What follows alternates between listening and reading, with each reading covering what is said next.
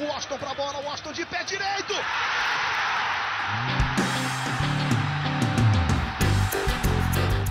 Está entrando no ar o podcast. Sabe de quem?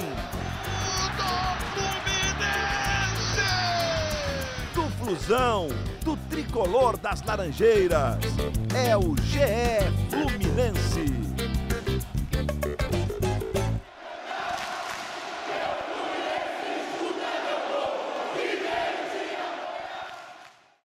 Você ligado no GE. Globo e também no GE Fluminense. Está começando mais uma edição do podcast da Torcida Tricolor. Eu sou Edgar Maciel de Sá. Essa é a nossa edição 105 para falar sobre Fluminense e Santa Fé. Vitória tricolor por 2 a 1 na Libertadores. Vaga muito bem encaminhada para as oitavas de final da competição. Um jogo que o Fluminense não jogou muito bem, essa é a verdade, mas conseguiu o resultado, isso que importa, mais três pontos para o tricolor. E aqui comigo, para falar sobre esses assuntos e muito mais, eu trago um dos setoristas do Fluminense no grupo GE. Globo, Felipe Siqueira. Tudo bem, Siqueira?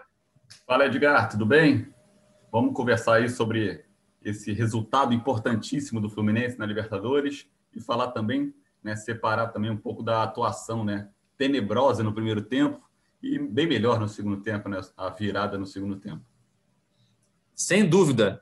E além de Felipe Siqueira, temos ele, que agora eu fiz uma contratação aqui lá, é, Celso Barros, na época da Unimed, e garanti que Cauê Rademacher, o mais pedido da torcida tricolor no Twitter, será fixo nesse podcast. Está aqui o compromisso, hein? E claro, tem que ter a vinheta antes dele entrar. Cauê Rademacher. É, agora já vesti o bonezinho, agora eu não saio mais. Estarei em todas. E vamos falar aí dessa vitória, que foi uma atuação das mais irritantes e uma das vitórias mais maneiras que eu já vi também. Vamos falar disso tudo aí. Ontem, depois que acabou o jogo, eu fiz aquele post tradicional que a gente faz no Twitter para incentivar o pessoal a mandar é, opiniões sobre a partida, mandar comentários. E eu escrevi lá: atuação ruim, mais vitória. Teve um ou outro que falou: é impossível ter atuação ruim vencer. Se venceu, a atuação foi boa. Não foi bem assim, né? Os primeiros 45 minutos do Fluminense contra o Santa Fé foram os piores 45 minutos do Fluminense na Libertadores até agora. Primeiro tempo, nada deu certo. Santa Fé precisava do resultado, veio para cima, pressionou o Fluminense e o Fluminense não soube sair é, da pressão do time colombiano, não conseguia sair jogando. Lucas Claro não está é, mostrando a mesma confiança dos últimos jogos, né, da, da, última temporada, tem muito crédito, mas ontem não fez uma boa partida. Fluminense ali no meio-campo tinha um, um, latifúndio ali entre as linhas, né, entre os volantes e os zagueiros, parecia sempre que tinha um colombiano livre. E o Fluminense sofreu muito no primeiro tempo. Começou assim no segundo tempo também, parecia que era questão de tempo o Santa Fé abriu o placar. Foi o que aconteceu. Só que logo depois disso, mudou uma chavinha ali, o Fluminense percebeu, eu tenho que jogar. Saiu para o jogo e venceu por 2 a 1 um. Queria a opinião de Felipe Siqueira sobre a atuação do Fluminense nessa partida, que se não foi uma boa atuação, foi um resultado ótimo que encaminha a classificação, né, Siqueira? Tem um, uma estatística, tem uma curiosidade que exemplifica bastante, principalmente essa atuação muito ruim do Fluminense no primeiro tempo. O primeiro chute a gol do Fluminense, a gol, né, na direção do gol, na partida, é do Gabriel Teixeira, que começou no banco e entrou no intervalo. Então, o primeiro chute a gol do Fluminense na partida foi aos sete do segundo tempo, com um cara que era que começou na reserva. Primeiro tempo, o Fluminense simplesmente não conseguiu jogar. Era é, foi, foi, o pior tempo, assim, o Fluminense teve tempos muito ruins aí em outras partidas, mas é, o pior tempo do Fluminense na Libertadores e talvez um dos piores na temporada. O, o time não, não se encontrava, é, tinha muitos erros individuais em lances bobos, assim, um passe curto ali que, que saía errado, alguns jogadores bem abaixo ali do, do, da média, você citou alguns aí, o Lucas Claro ainda não está não, não tá na altura do zagueiro que foi ano passado, temporada passada, né? Um dos melhores do, do brasileiro. É, o Martinelli e o Iago começaram batendo cabeça ali no primeiro tempo, eu estava um pouco confuso, não sei se também pode ter sido o desgaste ali deles terem jogado a, a partida do Carioca. O Calegari errou umas bolas ali é, bobas. O, o, Luiz Henrique não funcionou no primeiro tempo. Aquele lance que ele recebe do Nenê fica se enrolando com a bola quicando. Então teve muitos erros individuais também, um coletivo que não estava funcionando ali no primeiro tempo. E aí vai para o segundo tempo e o time precisa tomar o gol para acordar. Foi, foi também claro isso. Assim, o Fluminense só acordou depois que tomou o gol. Que aí entra naquele choque e fala: gente, precisamos reagir, não podemos perder em casa. O resultado é um jogo muito importante. Se a gente perder, vai embolar o grupo. E aí o Fluminense muda totalmente a chave. A gente pode também falar das substituições do, do Roger que encaixaram, funcionaram.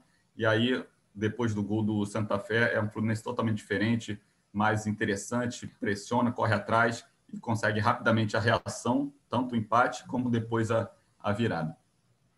Antes de pedir a primeira participação do nosso Cauê Rademacher, eu vou ler aqui a primeira participação de torcedor no Twitter, né? Que na verdade não é nenhuma pergunta, mas é um elogio aqui que eu achei bem legal que o Igor Dias mandou para gente. O podcast do GE Fluminense me fez começar a gostar da plataforma. Hoje estou viciado em podcast. Eu queria mandar um abraço aí para o Igor Dias, que é um dos nossos ouvintes, e sempre é, sugerir para os nossos tricolores ouvirem nosso podcast e indicarem para os amigos. Então, Cauê, depois desse afago no ego aí do torcedor tricolor, que mandou esse elogio para a gente, solta sua, sua corneta aí. O que, que você achou da atuação do Fluminense nessa vitória sobre o Santa Fé? É uma atuação bem preocupante ali. E não acho que foi só o primeiro tempo, não. Foi uma boa parte do segundo tempo até o Fluminense empatar o jogo. Eu já não lembro com quantos, minutos aconteceu foi aos, Foi aos 15. Foi aos 60 minutos, 15, 15 minutos do segundo tempo. Ah, então, ou seja, o Fluminense jogou 60 minutos de um péssimo futebol. Era, foi uma coisa irritante. Não conseguia ficar com a bola.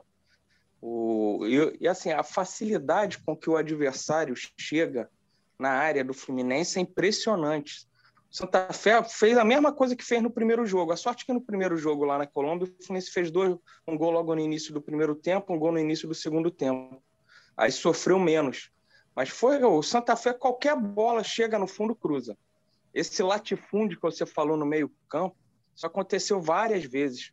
Você fica fica aqueles quatro jogadores na frente. O Nenê não volta para compor quando o Fluminense perde a bola, tem dificuldade pela idade, tudo. O, aí fica o Martinelli dá pena da forma que ele tem que correr, porque é ele e o Iago sempre correndo para marcar uns, dois, uns três ou quatro jogadores. Então é uma troca de passes muito fácil ali na, na, na frente da área do Fluminense. As enfiadas de bola sempre vai ter jogador passando sozinho. Cara, é, eu acho que até por isso, de repente, então, é, eu não estou achando o Lucas Claro tecnicamente mal, mas ele está sendo envolvido nesses lances. O gol foi um gol parecido com o que o Fluminense tomou é, contra o Santa Fé lá na Colômbia, que foi tipo uma cavadinha por cima, entrou um jogador por trás e fez o gol. Porque a quantidade de jogador livre que aparece ali para receber a bola é impressionante, sabe?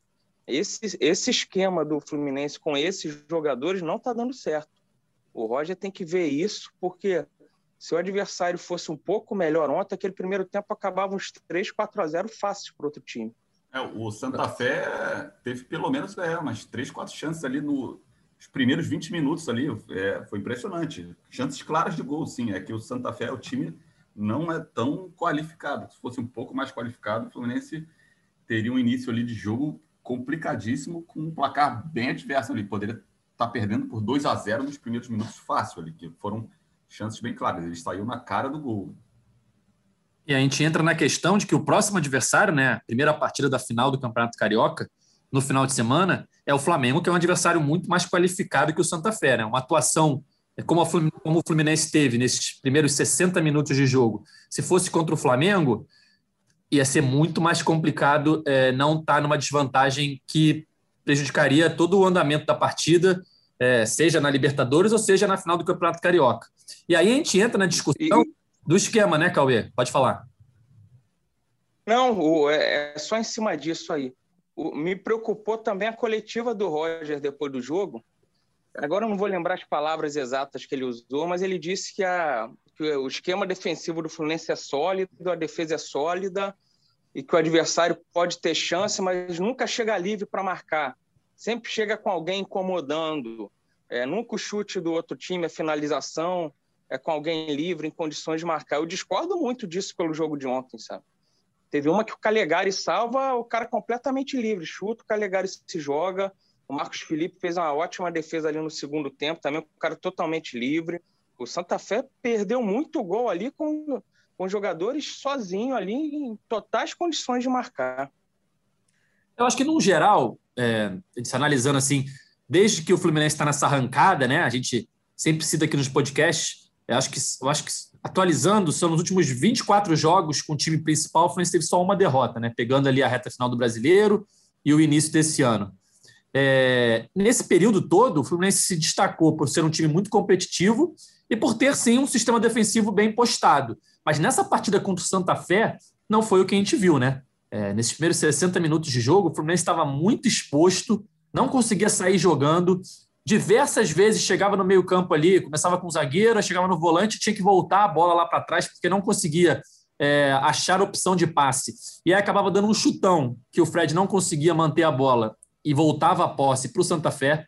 Então foi, foi uma atuação bem complicada do Fluminense nesses primeiros 60 minutos, que contra um adversário mais qualificado, é, como por exemplo o Flamengo, ou por exemplo o River Plate, que é do grupo do Fluminense, poderia ser outra a história do jogo. E aí a gente entra na discussão do esquema, né?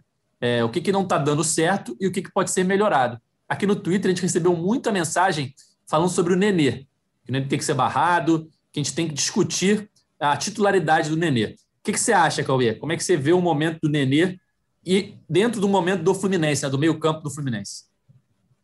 Então, eu, eu, eu falo isso desde o Campeonato Carioca do ano passado. O Nenê fez muitos gols, eu achava preocupante a gente, o Fluminense, depender do Nenê depois no Campeonato Brasileiro. Eu não acho que o Nenê tenha que ser um jogador intocável, insubstituível, sabe?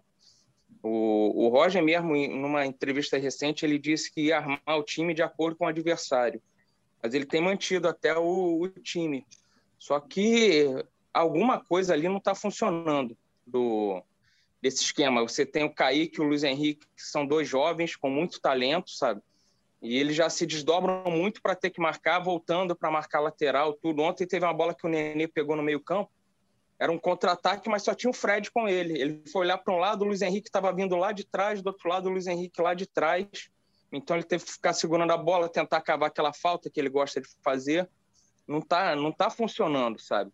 E eu não, o problema é que o Casares, que entrou, deu um ótimo passe, a gente fala mais dele aqui ainda. O Casares tem as características meio parecidas com o Nenê, assim, para para recompor, característica que eu digo parecida é na hora de que for ajudar na marcação, na recomposição. Eu acho que esse que tem sido o grande problema do Fluminense, tá mais compacto para conseguir roubar mais bola e ficar mais com a bola no, no ataque. Eu não sei quem o Roger teria que colocar ali, de repente o Gabriel Teixeira por dentro, ou tentar o Luiz Henrique por dentro, não sei se vai funcionar, e botar um, um Caio Paulista da vida, quem diria ali.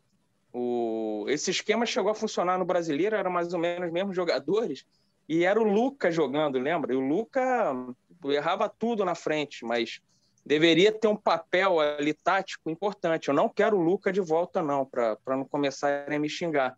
Mas alguma coisa tá, tá errada ali e, e fica esse buraco, esse latifúndio no meio de campo. O Casares, ele já deu duas assistências na Libertadores, né? Foi aquela contra o River, para o Fred marcar. Agora, a assistência para o Caio Paulista quase deu aquela assistência para o Luca fazer o gol da vitória contra o River, né? Até tuitei isso depois do jogo. É, o jogo de ontem foi bem parecido com o do River, dadas as devidas circunstâncias que contra o River o Fluminense jogou um pouquinho melhor. É, ontem jogou bem mal. Mas o roteiro do jogo foi parecido, né? O time adversário saiu na frente, o Fluminense buscou o empate com o Fred e o Casares deixou alguém na cara do gol para virada, né? No jogo contra o River, deixou o Luca e o Luca perdeu. No jogo contra o Santa Fé, deixou o Caio Paulista e o Caio Paulista fez o gol da vitória. E aí, falando do Casares, como o Cauê até já citou, ele é uma das principais opções, Siqueira, para entrar nessa vaga do Nenê, né, nessa suposta saída do Nenê do time, né, como alguns torcedores pedem, o Casares podia ser a primeira opção para entrar.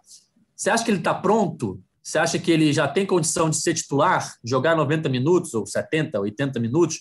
Porque nas vezes que ele foi titular no Carioca, ele não mostrou tanta coisa. Claro que ele está se adaptando, está entrando em forma, nas vezes que ele entrou como reserva, ele foi mais efetivo. Como é que você vê essa questão, Siqueira?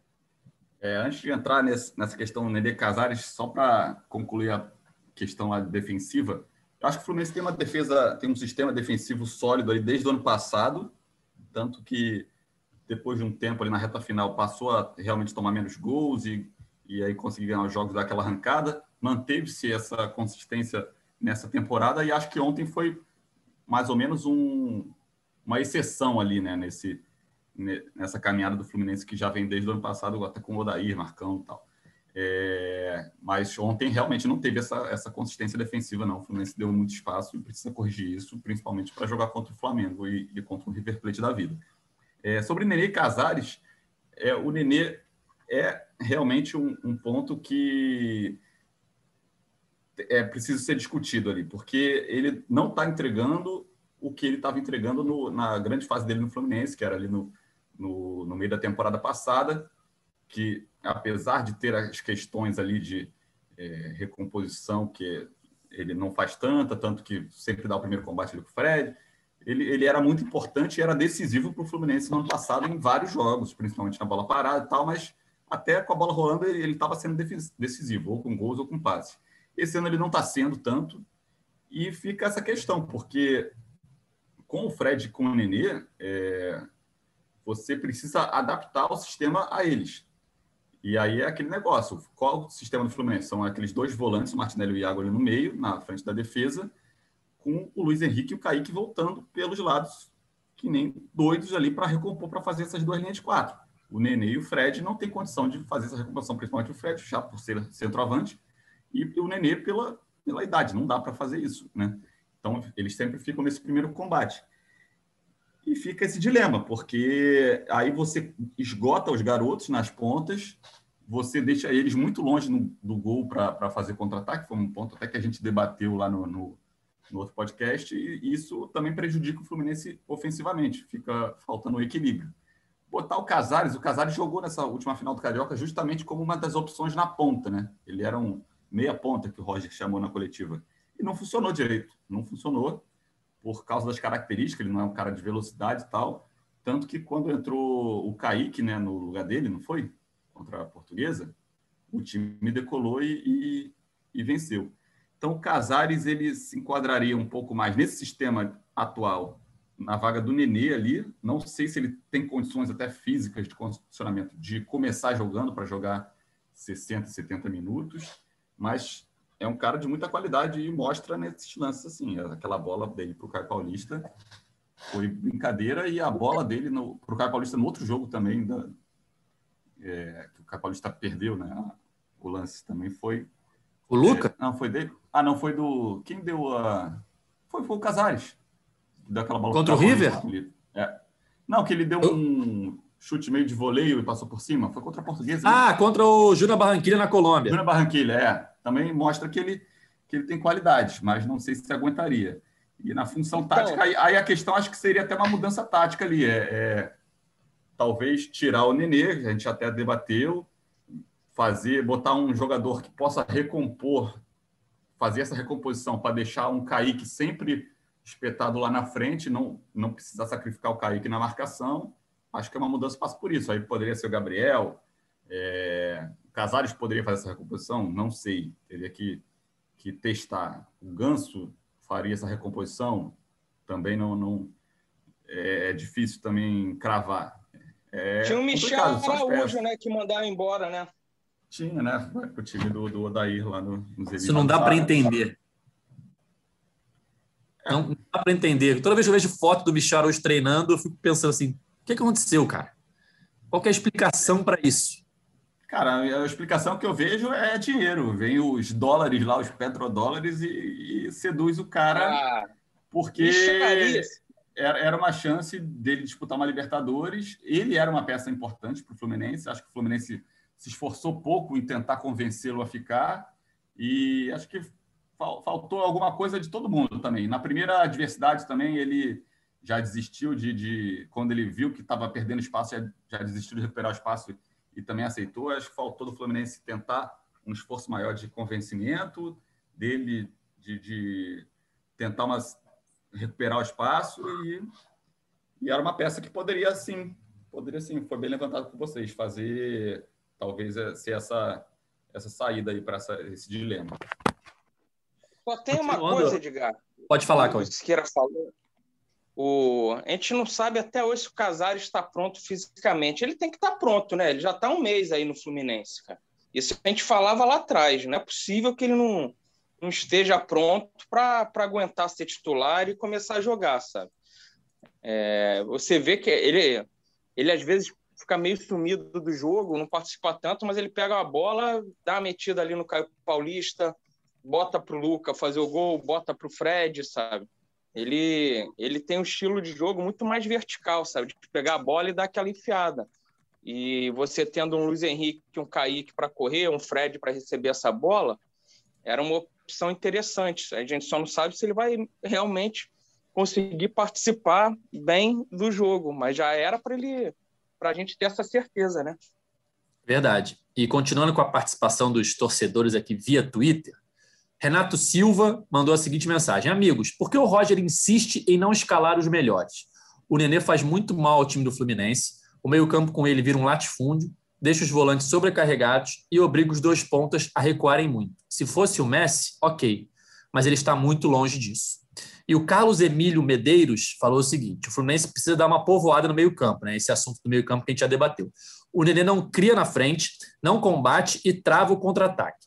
Eu, no caso ele, né, mudaria o esquema para o 4-4-2, saindo Luiz Henrique e Nenê, entrando Ganso e Casares, ou até o Wellington e Casares, soltando o Iago. Aí é a opinião do, do Carlos Emílio. A verdade, gente, é que o Fluminense venceu ontem o jogo na parte individual, porque no coletivo eu acho que tomou um banho ali do, do Santa Fé na maioria do tempo, né? Mas no individual, o Fluminense venceu o jogo graças a Fred e Kaique, né? Graças a Casares e Caio Paulista, né? Que entraram muito bem. Fred e Kaique foram titulares, mas também é, garantiram ali o gol de empate. Fred, quando tem uma chance, ele deixa o dele. O Kaique é muito, muito ágil, muito habilidoso. Fez uma jogadaça no gol de empate do Fluminense. Mas a verdade é que o Fluminense venceu o jogo na força do elenco. A gente vê que o, o Santa Fé caiu muito de produção no segundo tempo. Quando o Fluminense começou a jogar, começou a, a encaixar as jogadas, o Santa Fé não conseguiu mais é, marcar direito o Fluminense, não conseguiu reagir, e o Fluminense venceu na força do elenco. Você acha que essa é a principal diferença, Cauê, do Fluminense 2021 para o Fluminense 2020? Essa, essas opções que o Roger tem no, é, no banco de reservas, e aliás, ontem ele mexeu muito bem no time, essa, essa força do elenco é a diferença para o time do ano passado? Cara, sem dúvida melhorou, incorporou mais, né? Ano passado, o Odair ou Marcão muitas vezes tinham que colocar o Felipe Cardoso. É, hoje em dia, não. Você já tem muito mais opção. Você teve tem um Kaique que, que começou a jogar, virou titular. Um Gabriel Teixeira, que eu acho que foi uma grata surpresa, sabe? Nesse início de, de temporada. Aí vieram os reforços, Casares para você colocar no segundo tempo. Aí você tem o Abel Hernandes. Eu não entendo muito o que, que entra o Bobadilha, não entra o Abel Hernandes, mas Bobadilha ontem até que não entrou mal.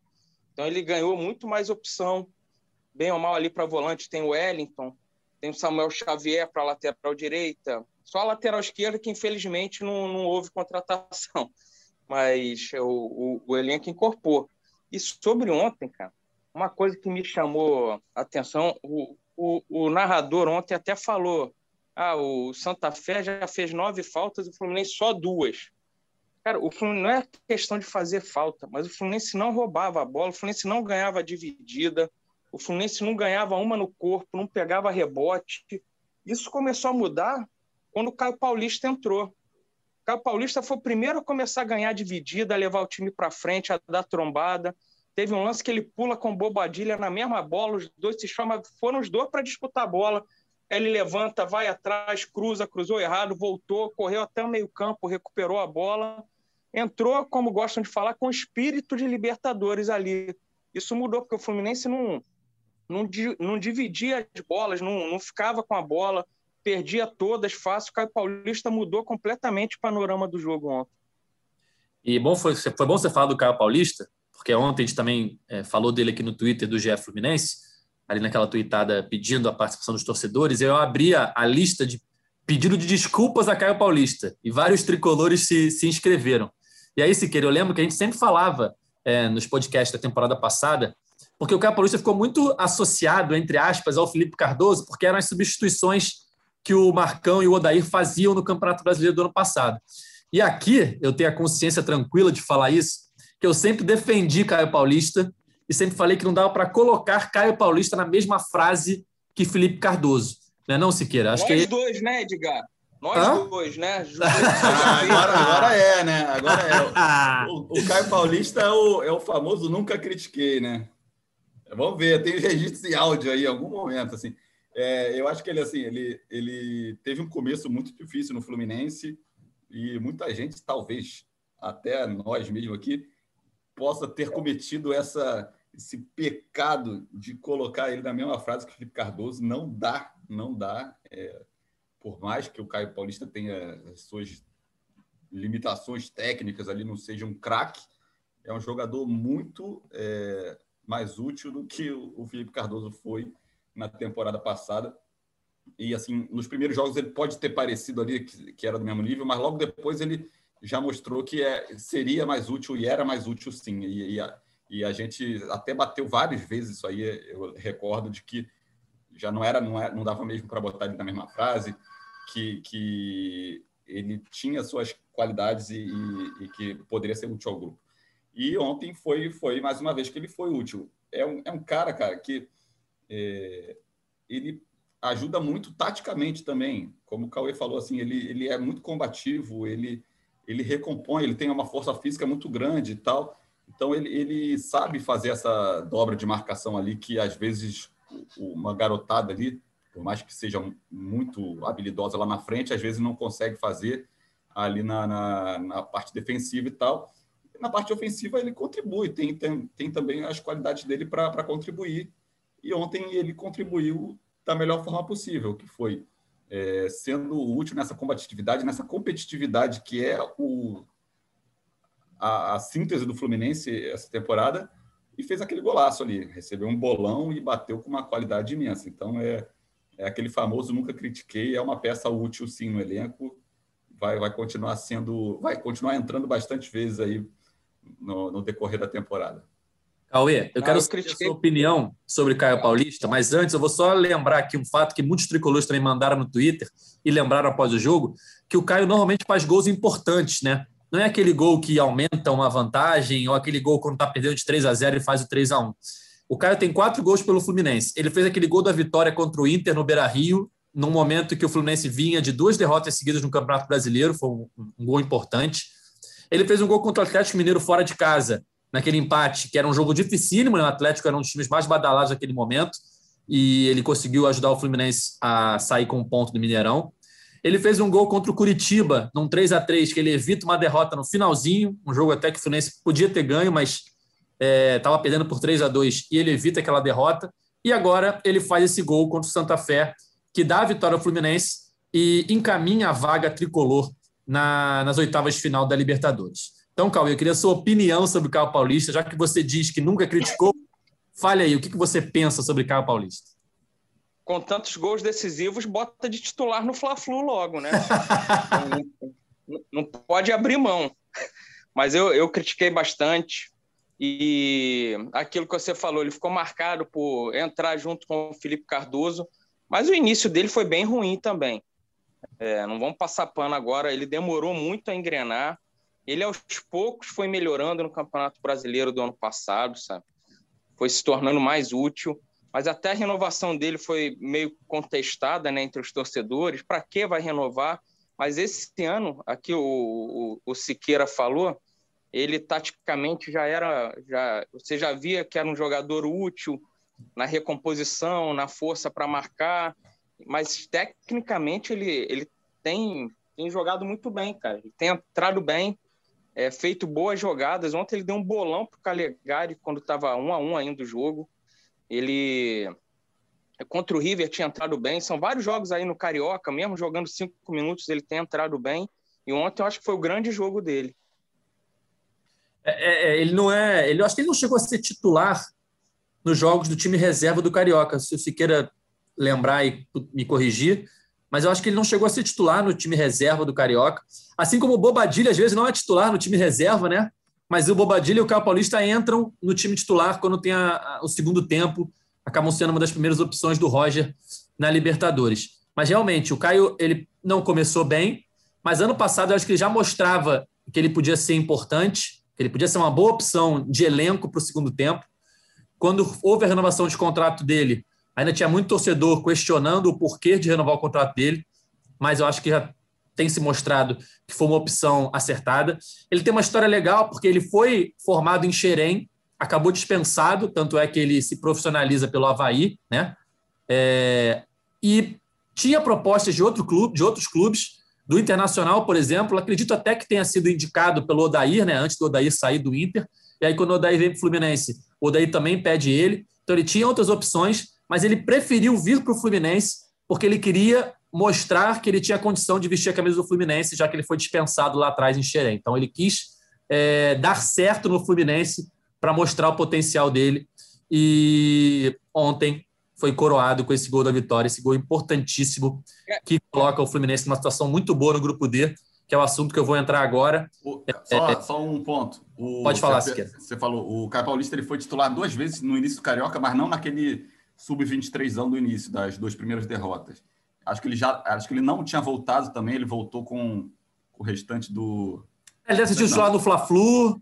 E ele foi titular no, no Fla-Flu e no Fluminense Bangu, naqueles, naquelas duas primeiras vitórias do ah, Roger. sim, sim, mas, mas, mas o que eu quis time dizer... misto, era um time misto, é, não é, é, ainda o não eram dizer... todos os titulares. É, Mas o que eu quis dizer... sub-23, era o intermediário.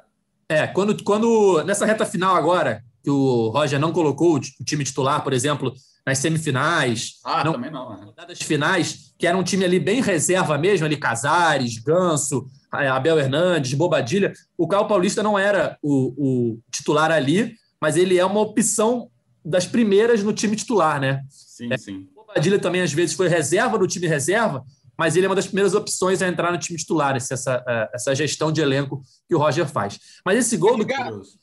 Pode falar, Cauê. Rapidinho, vocês falaram aí de time sub-23, me deu saudade. Quando é que o sub-23 volta a jogar nessa temporada, Siqueira? Encheu os olhos ali no início. É, acho que só quando o brasileiro, lá para junho, julho, agosto, sei lá. E, Edgar, eu também queria fazer um ponto que você falou lá do. Esqueci a participação do, do internauta, esqueci o nome dele, falando que o Roger. Porque o Roger não escala os melhores. É, é um dilema também. Foi o Renato Silva.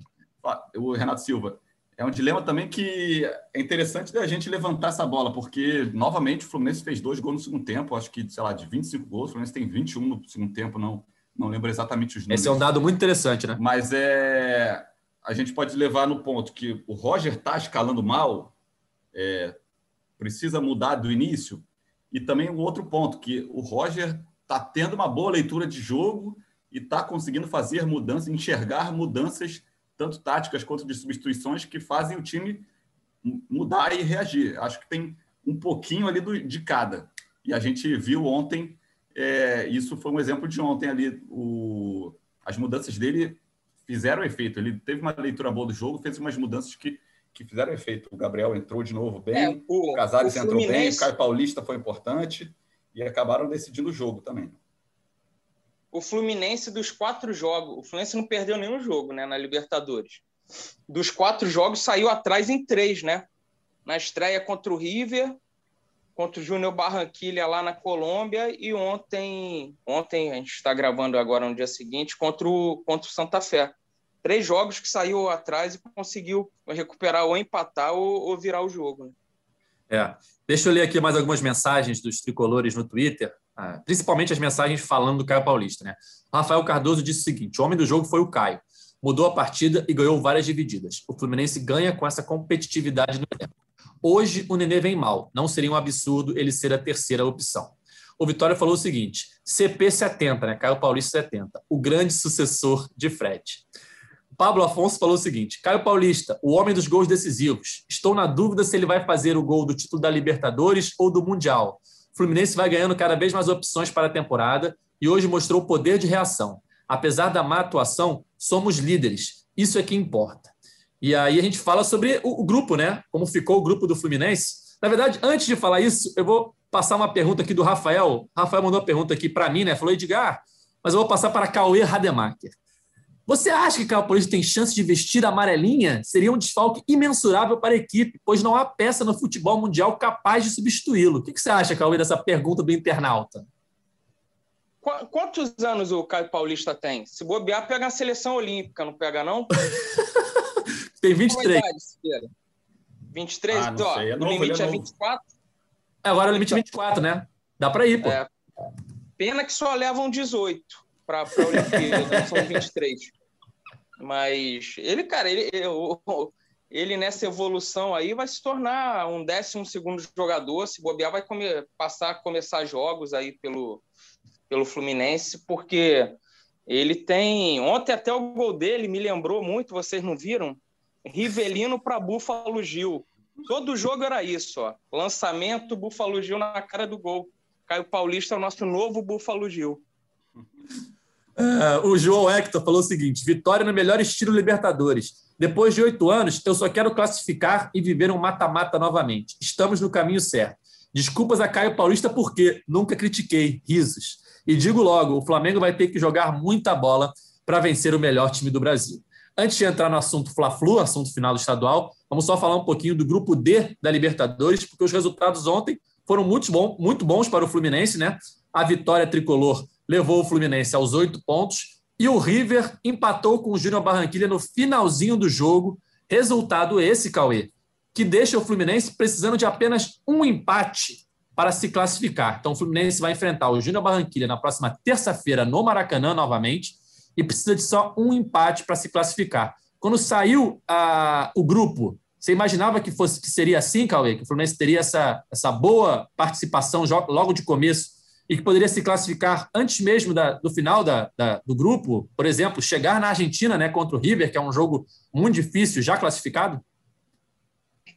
Cara, eu não imaginava que o Fluminense seria líder, né? Com, com até uma certa folga ali na, na, na tabela mas eu achava que, que ia brigar com, com os dois colombianos. Aí a gente não vê o futebol colombiano, então é muito do achismo. Mas eu achava que o Fluminense, pelo que terminou jogando o Campeonato Brasileiro, tinha condições de, de brigar sim. Até porque o Fluminense, não lembro do Fluminense, das vezes que eu vi o Fluminense na Libertadores, cair na fase de grupos. Então eu. eu, Verdade. eu Acho que só caiu lá naquela, naquelas participações, talvez em 71 ou 85. Isso época já da minha época, né? Eu sou mais jovem. Nessa, nessas últimas participações ali que começaram depois do título brasileiro de 2010, não caiu nenhuma vez. Não, é, desde 2008 para cá não, não caiu. Então. Isso, 2008, perdão. Chega na situação boa, né? Porque se vence o Júnior Barranquilha, o Fluminense joga por um empate ou, ou se bobear já vira líder se o River não ganhar do Santa Fé. E o empate já classifica. Então o empate já vai fazer Fluminense numa condição folgada. Se eu não me engano, o, o Flamengo caiu no grupo do River Plate uma vez e foi fazer uma última rodada com o River Plate na Argentina, que era para disputar primeiro ou segundo lugar. Isso. Acho que foi, foi empate o jogo, mas o River Plate não deu tanto peso para aquele jogo. Se bobear, chegarem os dois classificados e o River tiver em meio ali as, a decisão do campeonato argentino, o River, se não me engano, vai disputar a semifinal agora capaz do River não chegar com, com tanta pressão para esse jogo, não. Era, era, um grupo, era um grupo complicado, né? Mas é, pelo Fluminense é, ter essa competitividade desde o ano passado, é, eu via o Fluminense com condições reais ali de se classificar.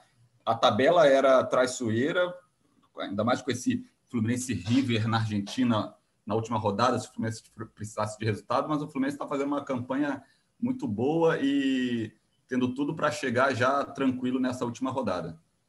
É, ó, a, a, tabela atualmente, na classificação, está assim: Fluminense líder com oito pontos, River Plate em segundo lugar com seis pontos, Júnior Barranquilha em terceiro lugar com três pontos e Santa Fé em quarto lugar com dois pontos. Então, na próxima rodada, que é a quinta rodada, onde se enfrentam Fluminense e Júnior, River e Santa Fé, se Fluminense, se os dois jogos forem empates, Fluminense e River já estão classificados que aí entra o que o Cauê falou da última rodada ser mais tranquila para os dois times. Mas antes de encerrar o assunto Libertadores, eu queria levantar mais uma bola, até perguntar para o Siqueira, essa dupla Kaique e Fred está dando o que falar, né? Fred mais uma vez fez o gol, Kaique uma jogadaça ali, a facilidade que ele tem para tirar o zagueiro da frente e achar o Fred dentro da área. É uma dupla que o Fred sempre cita, né? Sempre falou na sua trajetória no Fluminense que ele precisa de jogadores rápidos ao lado dele. Né? A gente lembra aquela, aquela dupla Fred Michael em 2009, Fred Wellington Nem em 2012, e o Kaique está entrando nessa lista aí, né, Siqueira? Cara, o Kaique é bem acima da média. Assim, é um moleque que já, na base já mostrava ser diferenciado e se adaptou muito rápido no profissional. Eu acho que é um garoto que vai virar jogador de seleção, vai estourar lá fora. Acho que tem tudo para ser um extra classe do futebol. Assim, é impressionante o talento dele. No jogo agora contra o Santa Fé, a, o gol do Fred, a participação do Kaique é, é, é impressionante, porque é, é aquele cara que ultrapassa os limites, a questão tática do jogo. É o cara que quebra a, a, qualquer sistema tático do adversário. Você vê que o espaço que ele acha o Fred é o espaço que ele mesmo criou. Ele dribla o lateral esquerdo ali e faz o zagueiro sair em cima dele. Quando o zagueiro sai em cima dele, ele toca no Fred, o Fred gira livre e faz o gol. Então, o Kaique, para mim, é, é um jogadoraço. Assim, é, tomara aí que ele jogue muito nesse ano, porque já já está negociado com o Manchester City, né? E, e dê tempo aí de fazer muita coisa ainda pelo Fluminense nessa temporada. E o Fred, cara, é impressionante a identificação que o Fred tem com o Fluminense.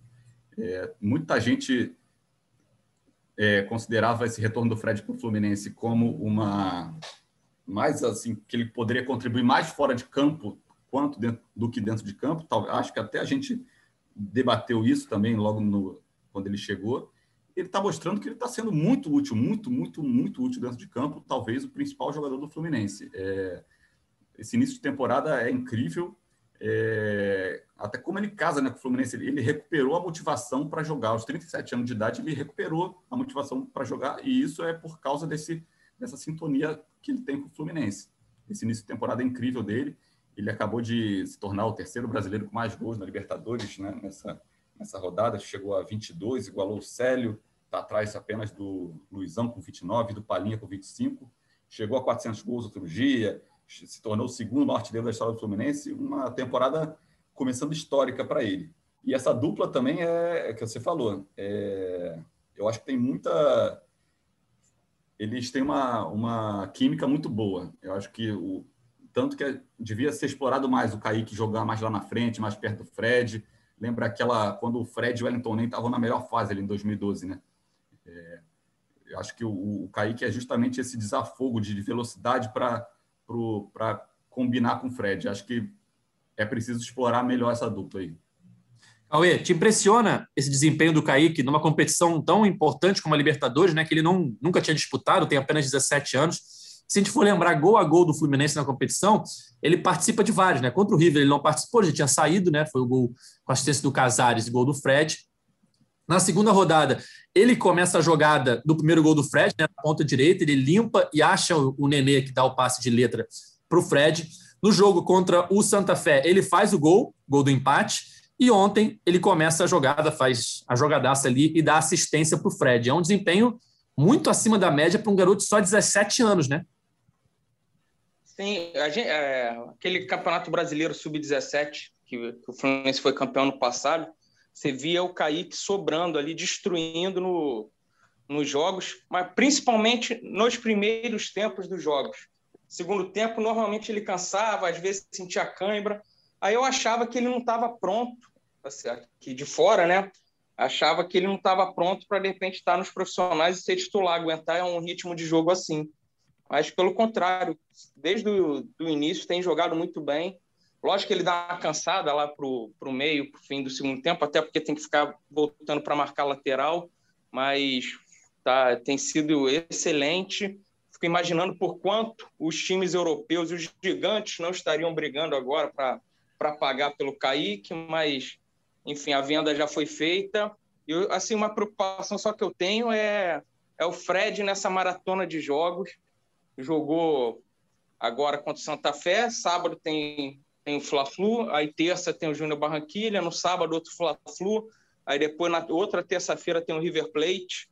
Eu tenho medo só do Fred nessa, nessa maratona de jogos aí, sentir alguma coisa, não aguentar.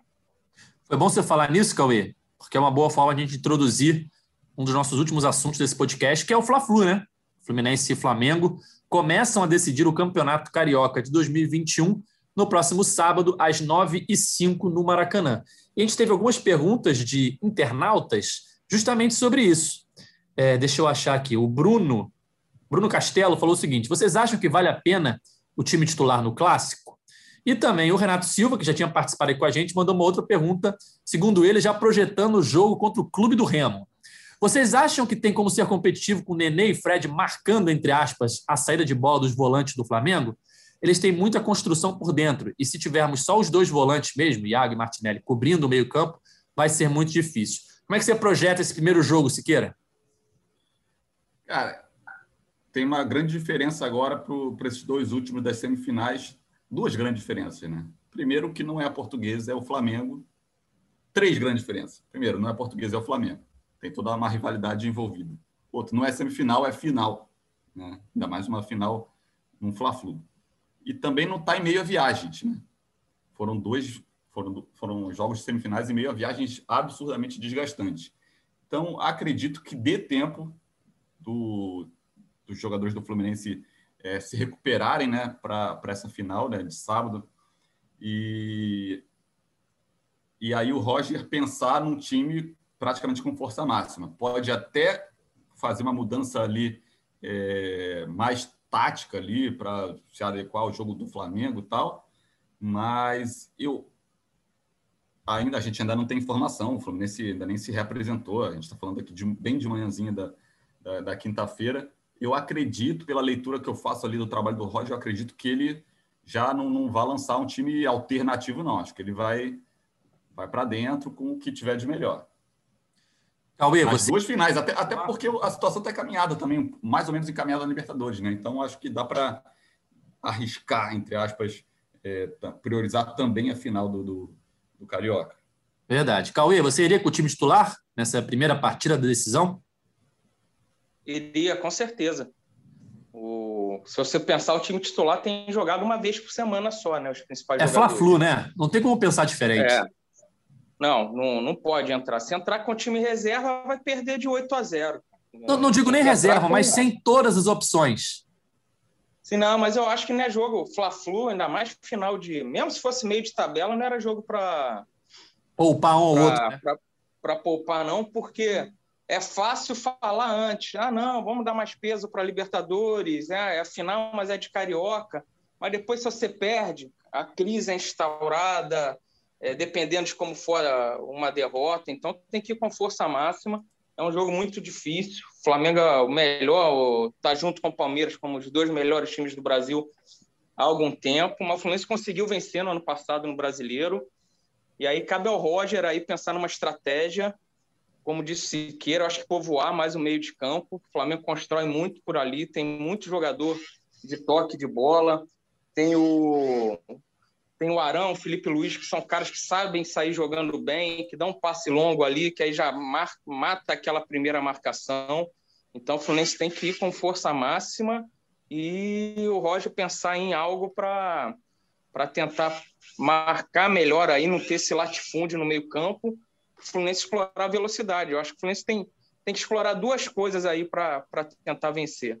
A velocidade do Luiz Henrique e do Kaique, principalmente ali do Kaique, e abusar daquela bola alta que o Flamengo está tomando muito gol de escanteio, muito gol de falta lateral, e é um dos pontos fortes do Fluminense. Então, acho que são duas chaves aí para o Fluminense tentar vencer. Isso é verdade. O Flamengo não vem num bom momento ali de, de jogada aérea, vem tomando muitos gols. É, pode ter alguns desfalques, né? Não, alguns jogadores importantes não vêm jogando. O Rodrigo Caio não jogou esse último jogo. O Diego Alves teve um problema é, muscular então... O Gerson e o Rodrigo Caio parece que vão voltar. O Diego Alves é mais difícil. Então, ó, o Flamengo pode ter desfalques importantes. E é isso, né, Siqueira? O Fluminense também não pode deixar para fazer gol só no segundo tempo, né? Porque esse jogo contra o Flamengo promete ser muito mais difícil que os últimos jogos que o Fluminense teve, tanto no Carioca como na Libertadores, né?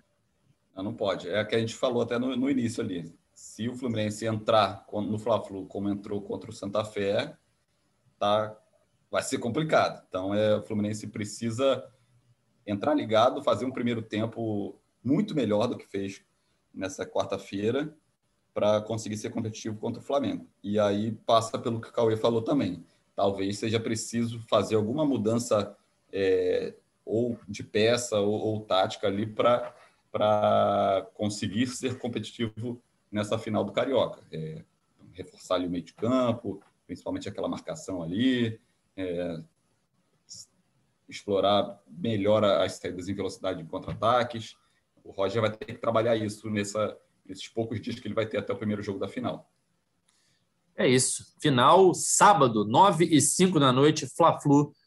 Duas equipes começam a decidir o campeonato carioca de 2021 e o nosso podcast estará de volta na segunda-feira para analisar essa partida e também o pré-jogo né, de Fluminense e Júnior Barranquilha, a partida que pode garantir a classificação do Fluminense para as oitavas de final da Copa Libertadores. Antes de encerrar o nosso podcast 125, eu sempre lembro da nossa Liga do Cartola, Liga GE Fluminense. Já estamos com mais de 215 times inscritos na nossa liga. Só procurar lá por GE Fluminense no Cartola. Se tiver alguma dúvida, olha quem é o presidente, que é o, eu sou o presidente, né, Edgar Marcel de Sá. Se tiver lá, presidente Edgar, Liga GE Fluminense, é a nossa liga, pode entrar, pode participar. E o campeão de cada mês será convidado para participar aqui do nosso podcast, para conversar e debater com a gente tudo sobre o Fluminense. E o campeão geral participa do último podcast da temporada 2021. É isso, galera. Vamos chegando ao fim de mais uma edição. Agradecer a Felipe Siqueira e Cauê Rademacher pela participação. Valeu, valeu. Até a próxima. Valeu, obrigado. Caio Paulista neles, hein? é isso aí, galera. A gente volta na próxima segunda-feira para falar tudo sobre a primeira partida da final do Campeonato Carioca. Sempre lembrando que esse podcast tem a edição de Juliana Sá, a coordenação de Rafael Barros e a gerência de André Amaral. Valeu, até a próxima. Tchau!